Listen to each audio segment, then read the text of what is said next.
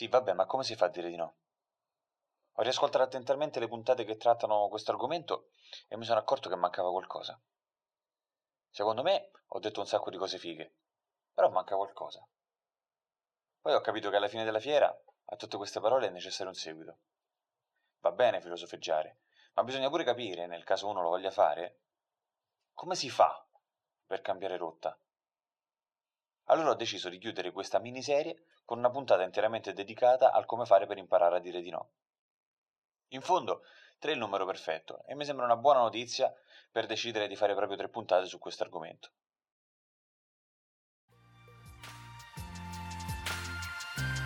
Io sono Daniele Biafora e questo è Dani Weekly, il podcast settimanale delle mie riflessioni sui vari aspetti della vita. La scorsa puntata ci siamo soffermati sul valore sociale e sul senso di identità che può offrire un atteggiamento simile. La prima volta, invece, abbiamo capito quanto questo discorso è collegato con l'egoismo. Ascoltati la puntata sull'egoismo. Poi abbiamo visto che genera frustrazione dire sì quando vorresti dire di no e che però, forse, questo atteggiamento per te può essere utile. Il cambiamento costa, abbiamo detto anche questo in quell'occasione, ed è da qui che voglio ripartire oggi. Voglio andare a fondo a questa storia per capire come si può fare a perseguirlo, questo famoso cambiamento. Partiamo dal presupposto che per continuare ad ascoltare devi avere almeno la curiosità di voler cambiare. Diciamo che devi esserti fatto e trovato la risposta alla domanda che prezzo ha cambiare? Se è andata così e vuoi saperne di più, cominciamo subito. È ora di unire i punti. Se penso al mio benessere anche il mondo che mi avvicino ne beneficerà. E se costantemente penso al mio benessere, mi abituo a vincere. E se mi abituo a vincere, diventerà sempre più semplice farlo. Ho fumato per 16 anni, arrivando a consumare un numero altissimo di cilindretti pieni di tabacco. Poi ho avuto la tosse. Una tosse paurosa e molto peggiore rispetto a quelle che avevo sperimentato fino a quel momento. Mi sono spaventato e ho iniziato a pensare. Possibile che pur sapendo quanti danni fanno queste cose, io, che mi ritengo comunque abbastanza intelligente, continuo a spendere soldi per accelerare la mia di partita? Dal momento che la risposta era un inquietante sì, ho deciso di approfondire la questione, perché non aveva senso.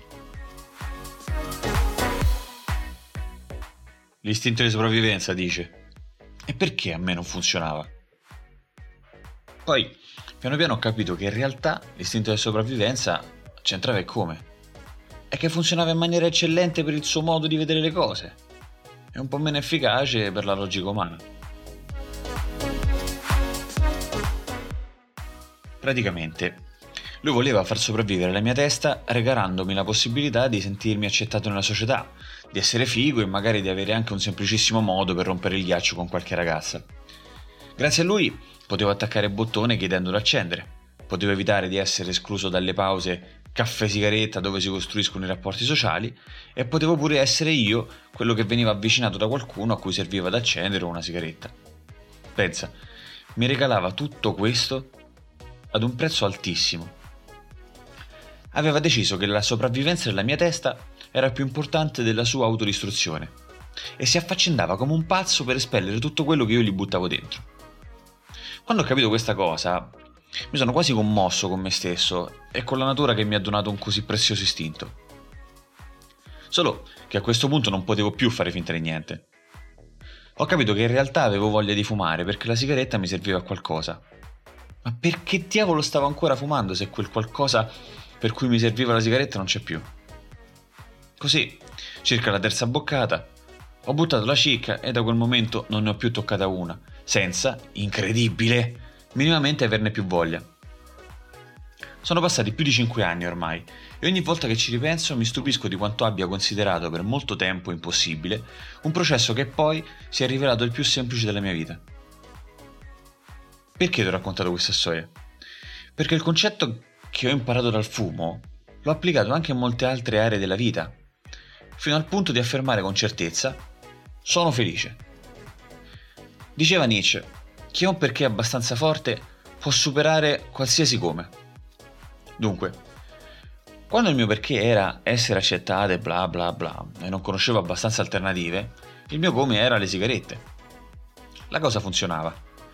Poi, quando le zampe dell'accettazione, del senso di appartenenza e della mancanza di alternative sono venute meno, è crollato da solo anche il tavolo delle sigarette. All'improvviso, semplicemente non avevo più bisogno di fumare. E se voglio essere più rispettoso della mia volontà? Una delle domande più utili che ti puoi fare è perché? I bambini ci insegnano l'importanza di questa parola. Perché dovrebbero insistere così tanto per avere una spiegazione se questo non servisse a nulla? Una volta capito il perché di un certo atteggiamento, il passo successivo è capire se è l'unica strada percorribile. Fatto questo, le cose iniziano a venire da sole. Se hai trovato un'altra strada, abbandonerai automaticamente quella precedente. Se inizi a ritenere meno importante il tuo perché, sarà facilissimo cambiare il come. Se infine consideri il tuo perché ancora valido, ma non hai capito come soddisfarlo in un altro modo, beh, comunque sei sicuramente sulla strada giusta. È un tavolo con quattro zampe, se ne perde anche solo una, inizia comunque a vacillare. Per chiudere, se vuoi cambiare un atteggiamento, qualunque atteggiamento, puoi farlo nel modo più semplice che conosci, lo stesso che utilizzavi da bambino per imparare le cose, anche quelle che adesso vuoi cambiare. Chiediti e chiedi sempre perché. Questo ti farà capire quanto è importante per te lo scopo finale che sta dietro ai tuoi comportamenti. Io credo che la massima soddisfazione si raggiunga quando il tuo importante perché sorregge esattamente il come che vuoi. Avere in mano le redini della propria vita è un'esperienza elettrizzante. E adesso sai pure come fare.